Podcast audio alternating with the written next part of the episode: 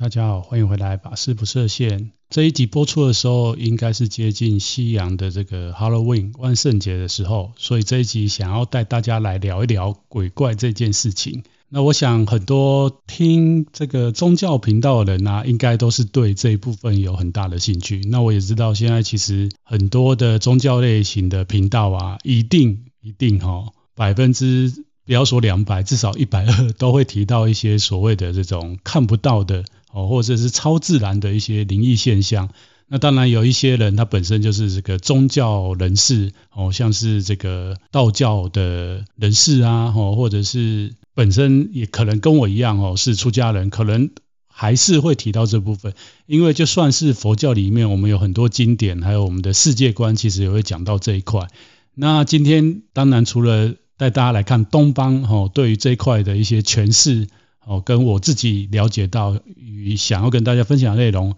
也稍微带大家来看一下这个所谓西方的万圣节，这一个西方人对于这个鬼怪这件事情的看法。哦，那因为我本身对于西方宗教的了解，哦，不是像东方这样子那么深入，所以我仅就我所知来跟大家做分享。一开始会想要跟大家聊这个题目，主要是因为最近啊，蛮有趣的，就是我们的法师里面，哈，有。几位过去长期是派驻在这个北美道场的法师，那因为这几年，呃，法师他年纪也稍稍微长一点，然后再加上签证的一些问题，所以他就是回来台湾的。那我知道他回来台湾这几年呢、每年到这个万圣节前后，他都会非常精心的哈，在他办公桌哦装饰这个万圣节的一些 decoration。哦，那我觉得是蛮有趣的，蛮有趣。为什么呢？因为老实讲，像我自己在台湾出生，在台湾长大，哦，那我们当然过去生命经验有到这个欧美去旅游啊，或者是像我出家以后有因为这个法务的关系，哦，就是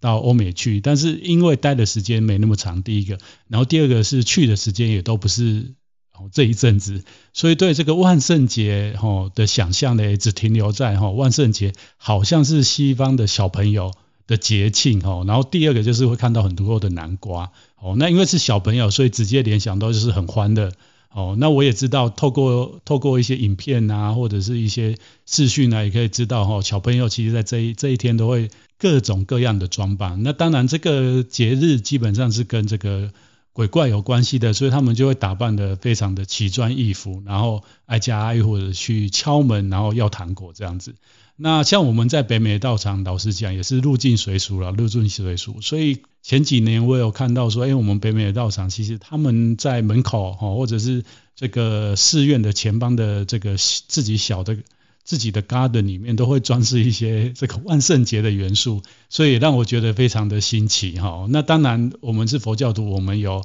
嗯对这方面的内容有做一些哦，可能是我们自己的诠释啊，或是加了一些佛教元素。那因为在西方文化，毕竟呃为了要融入当地嘞，除了要跟他们入境随俗过一样的节以外，可能我们也会邀请西方人哈，在这一天一起来到场哈，可能做一些。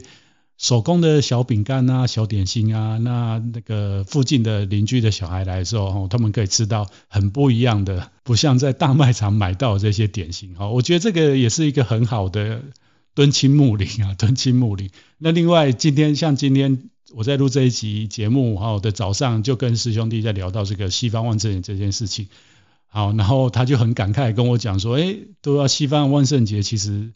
认真讲起来，有点像是我们东方哦。特别是前几个月，我们刚过这个我们的中元节和我们的鬼月哈，那我们东方呢，其实在过这样的节日都是怎么样？哦，可能很恐惧啦，很多禁忌呀。可是为什么西方呢？一个万圣节哈，可以那么样的欢乐？然后还有呢，这个这样的一个文化哈，就是易善扩展到全世界去。那我知道说，像台湾这边，老实讲啊，老实讲，过万圣节的人真的不多，真的不多。哦，唯一可以想到就是因为台台北这边有所谓的美国学校，哦，还有因为那附近还有什么所谓的日侨学校啊，就是天母那个地方，因为它是比较国际化一点，而且有很多所谓的华侨也好，或是欧美人士哦来台湾居住哈，亦或是因为公司外派哦，可能就帮公司帮他们找到那附近，所以那一边会比较有这样的一个传统跟文化哈，可能美国学校的老师啊、学生啊，或是跟他们附近的社区啊，哦，可能都有一些默契，所以会举办这样的活动。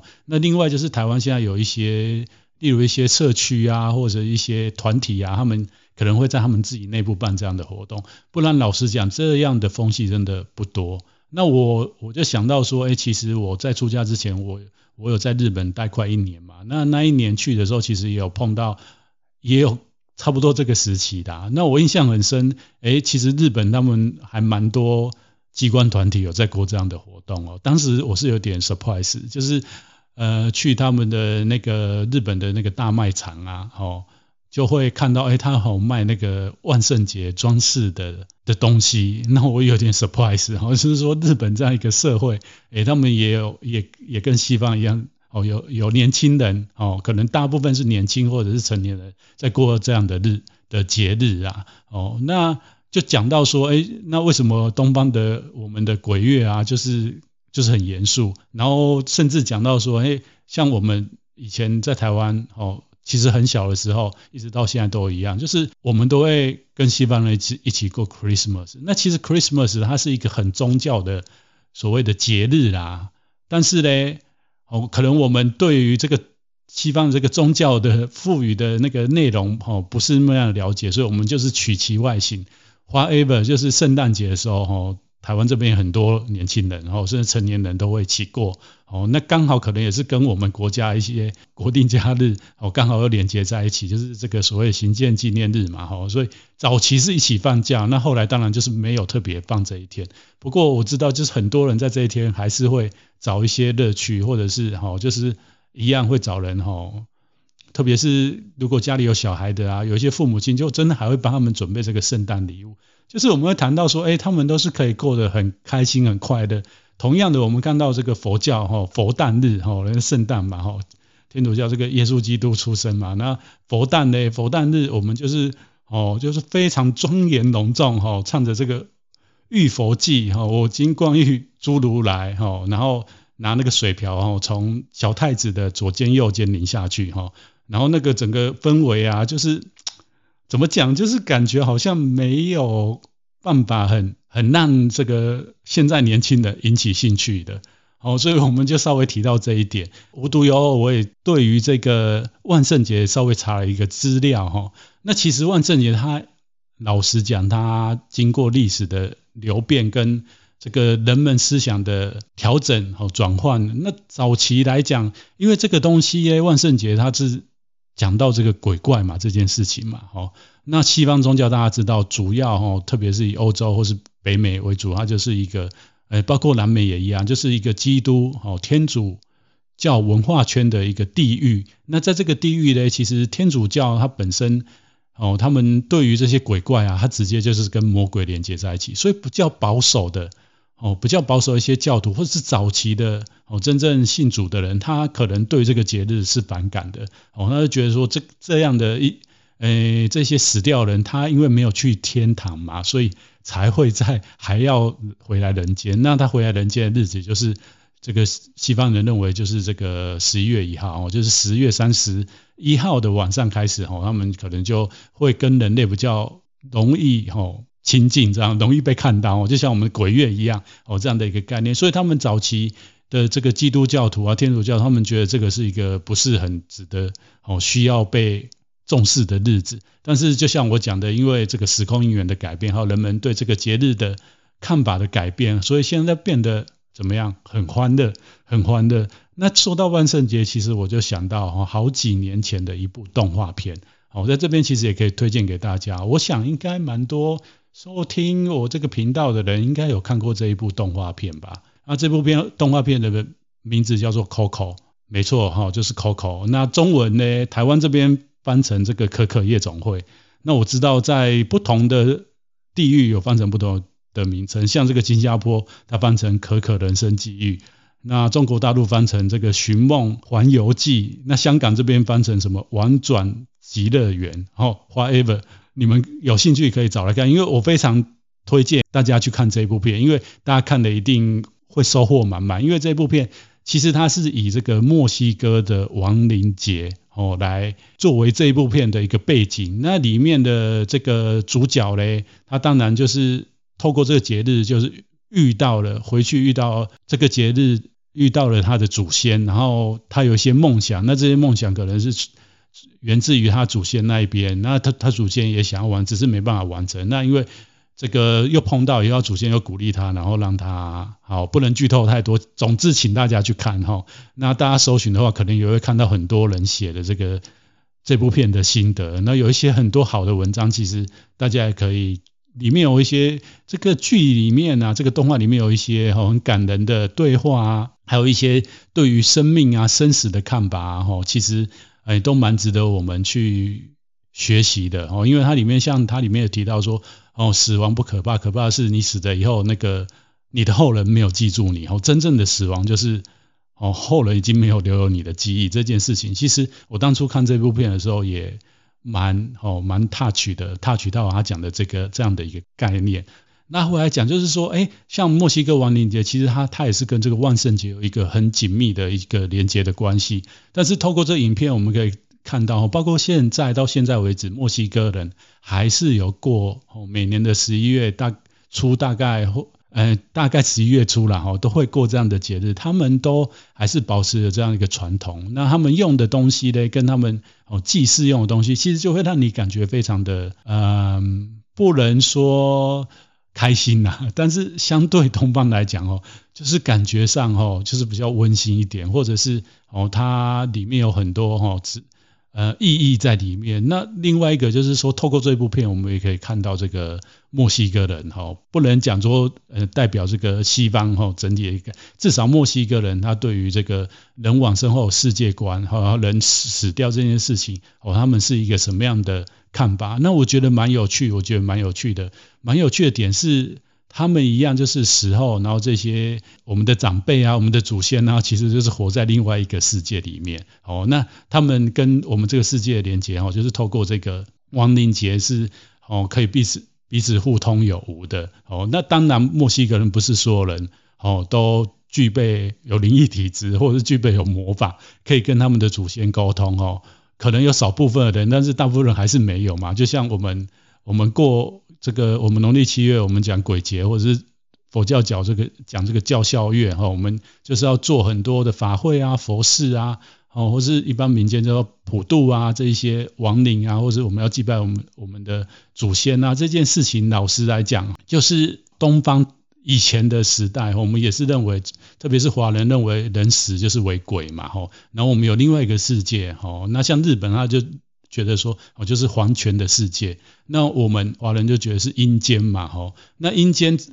如果大家去看以前的古书啊、古籍啊，吼，阴间的一个概念不像我们现在人，或者是后来，吼，可能是从这个宋朝还是说这个明清以后，我们对于阴间感觉就是很毛骨悚然，哦，然后那个世界可能是黑白的，然后路上可能都充满着一些什么阴间使者啊，每个人都是。拿着什么斧头啊等你呀、啊，还是拿那个剑准备插你呀、啊？哦，其实没有早期的华人觉得说，哎，人死就是到阴间去，那阴间就是类似阳间，过着我们这样的生活，只是那个世界有那个世界的规则，跟我们这个世界规则有雷同，也有不同的地方。哦，这个是我觉得蛮有趣，就是东方跟西方，哦，早期的这一些我们人对于死后的世界一个想象。哦，包括诠释有共同的地方，那就回到说，哎，为什么东方后来我们发展出来，哦，我们的这个农历七月鬼月，哦，是这样阴森恐怖的，然后西方哦却是这样子一个欢乐，所以我跟师兄弟在聊这个问题的时候，我们也是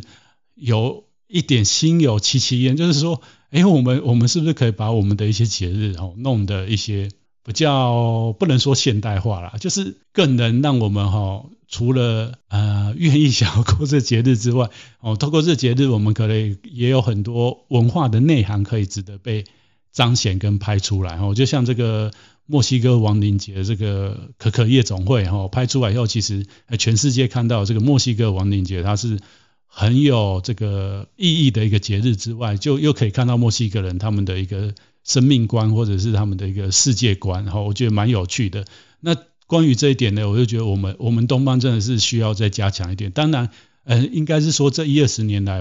就好很多好很多，因为东方当然除了我们自己华人以外，哦，像韩国、日本、哦越南，其实都深受我们汉文化的影响。那大家也知道，就是二战结束以后的二三十年之内，日本文化其实是在世界上哦影响非常多哦，影响到包括说我们的呃这个汉传佛教里面禅这一个支派哦，也因为日本人到西方去，让它发扬光大。那更不用讲这一二十年来这个韩流哦，韩流这个传到全世界哦，他们的这个 BTS 啊还是什么诶，这些这些明星啊，那包括韩剧哦，那我们现在如果有看韩剧的朋友应该知道，其实韩剧里面有很多所谓这个鬼怪的元素哦，然后包括什么九尾狐啊这样的一个概念。我记得之前还有人问过我说，诶，这个韩国这个九尾狐哦跟佛教有什么关系哈？那老实讲呢，我我我不知道怎么回答他，因为我也不知道有什么关系哈，因为我没有做过这方面的的研究哈，所以所以呢就没办法回答他。但是大家要知道，就是韩文化圈基本上是受中华文化圈哦非常直接而且非常深的影响，特别韩国它非常注重这个儒家思想嘛。那儒家思想，当然儒家思想里面不会特别谈及这个。看不见或鬼神这件事情，但是儒家思想里面有很多像宗族哦的这样一个概念，还有这个君臣的概念，还有这个世界哈，就是从家哈小至安家，一直到大到安国这样一个概念呢，其实在在这个朝鲜哈韩国人啊 韩国人身上，其实到现在他们都还是社会里面还是保持这样的一个秩序，或者是他们教育里面还是有很深的这一部分。哦，所以应该是说，这个东亚文化圈，我们的宗教啊，或是我们的思想本身有很大的部分就是互相影响。那互相影响之外，我们也会因为地域的不同，哈，所以展现不同的面貌给其他人看。那就提到说，哎，这个鬼怪呢，说实在的啦，哈，我不知道大家兴趣浓不浓厚啦。那以我自己来讲，以我自己来讲，其实。我还没有出家之前，对这部分呢，就是还蛮有兴趣的，还蛮还蛮有兴趣的哈。那出家之后呢，因为大家如果一直有收听我频道的人也知道，其实我真的很很少在频道里面去聊这一块。主要为什么呢？因为我自己后来想一想啊，第一个是我们的佛教的经典里面，或是我们佛教的题材，不管文学作品，还是因为佛教哈，在在中国落地生根以后，哦，随着哦，越来越普及，哦，民间有很多的文学作品是可能是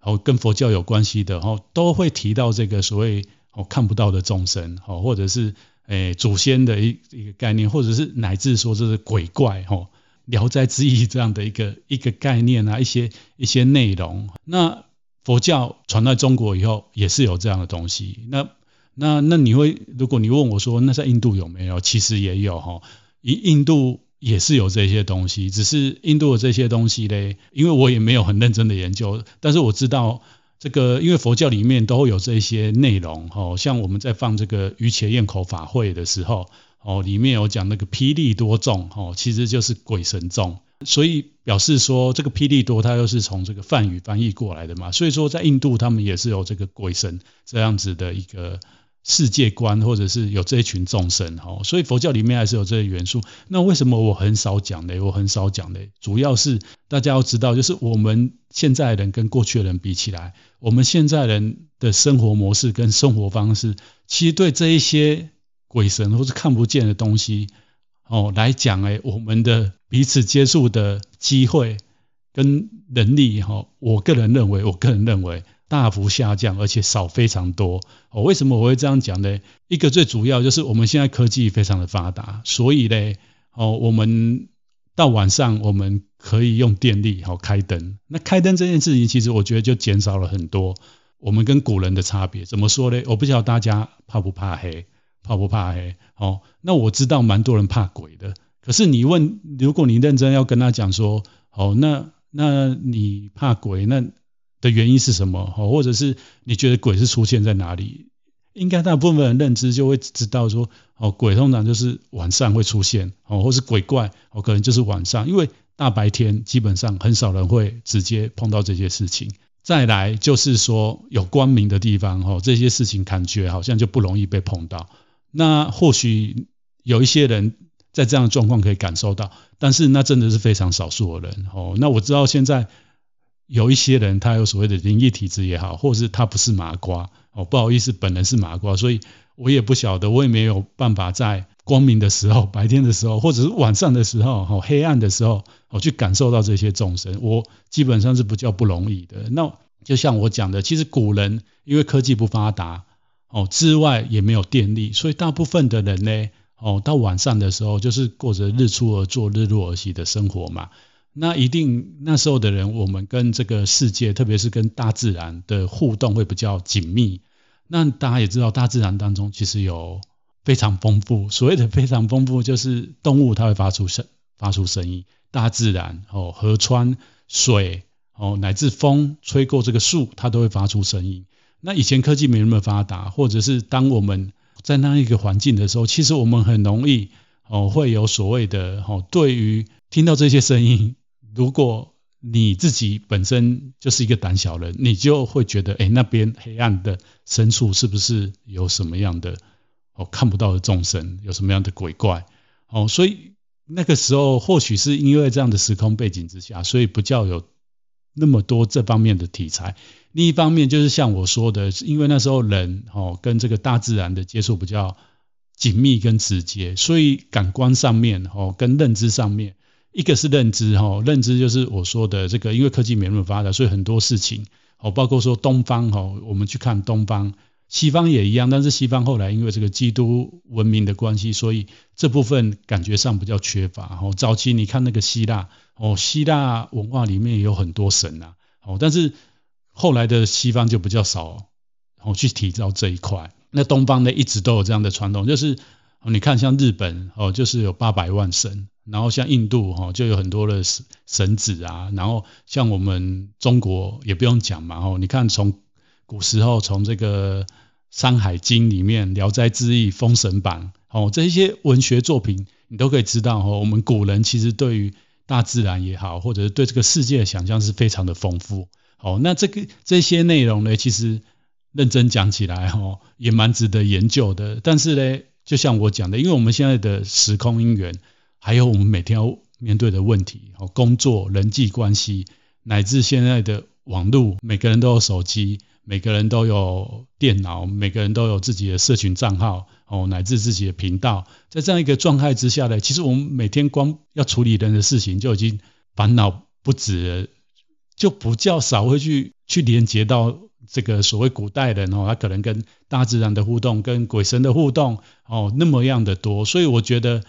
也是因为这样子，所以我我们对于这一块我们可能就没有那么样重视。另外一个就是佛法真的有很多部分是可以让我们在我们的日常生活当中应用跟处理任何的问题。那这个问题呢，在古代它可能是。像我说，他去处理这个人跟大自然的关系，人跟这些看不见的众生的关系。但是现在呢，其实现在我们碰到那么多事情哦，不管是环境问题啊，哦，或者是世界经济问题啊，或者像这个疫病的问题啊，环保的问题啊，我觉得佛法一样哦，有这样的智慧跟能力来处理这些问题。重点是我们如何把我们从这个佛教经典的的观念、知识跟方法，把它套用在。哦，这个现在这个世界跟我们活着这个时空因缘之下，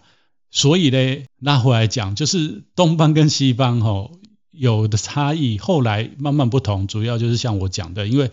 西方它的宗教后来它就是一神教为主，所以一神教的状况之下呢，这个多神的这样一个概念，或是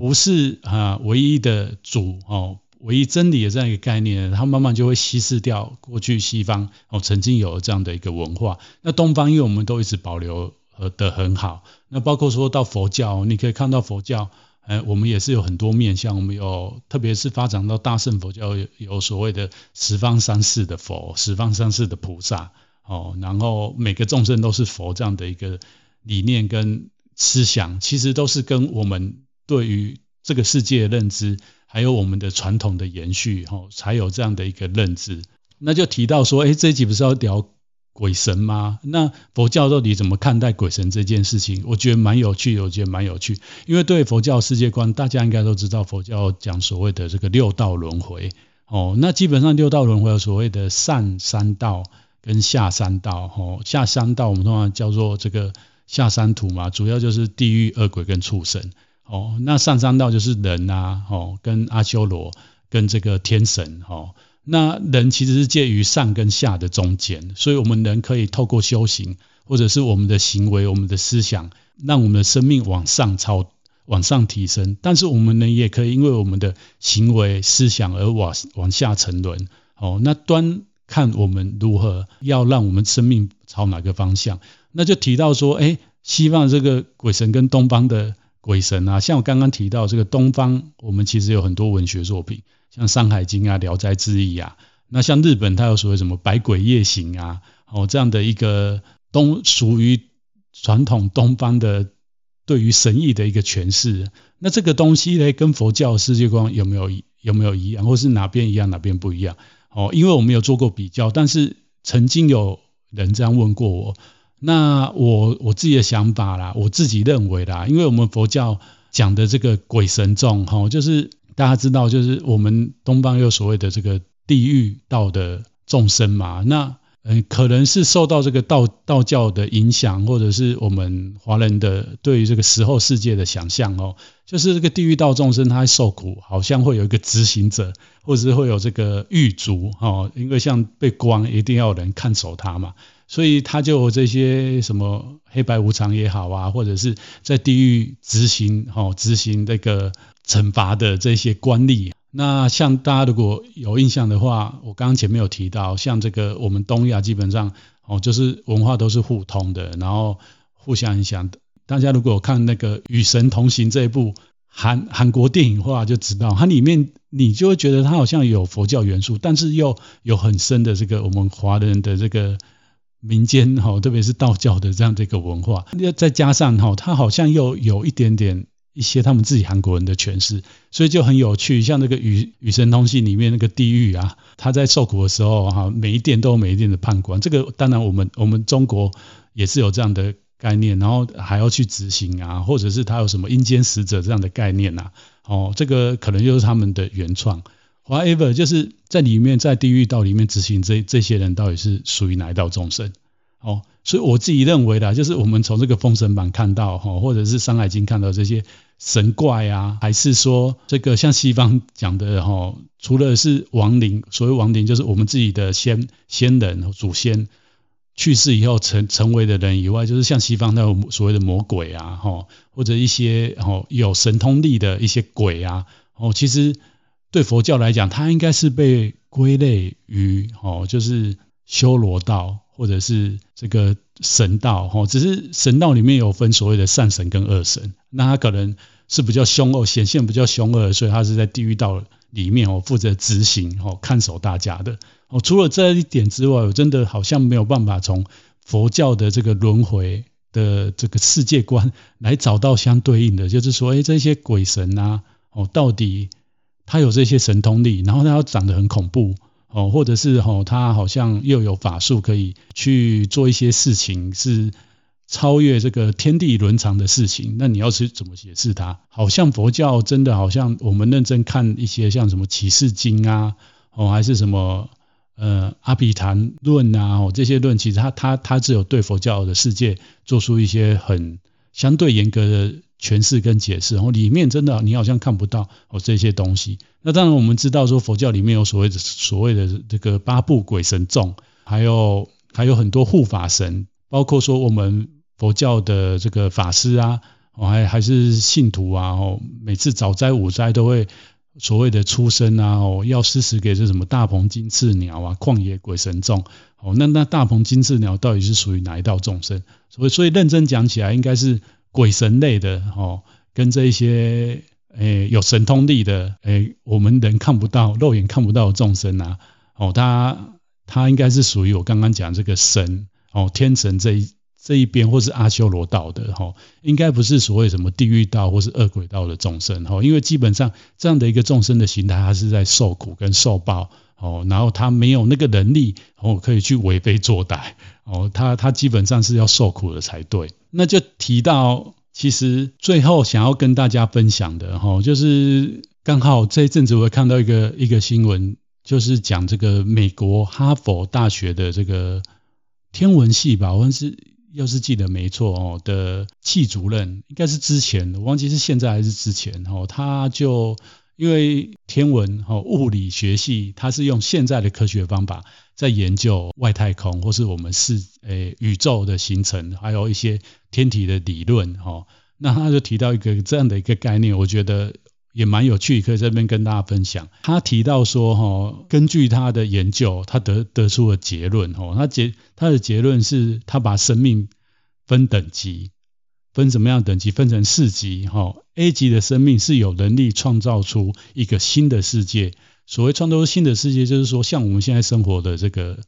太阳系，哦，当然太阳系是在宇宙里面。那他说，A 级形态生命的众生，它是可以创造一个宇宙。那 B 级形态的生命的众生，它是可以改造自己，在这个世世界里面哈，被创造出来这个世界里面，它的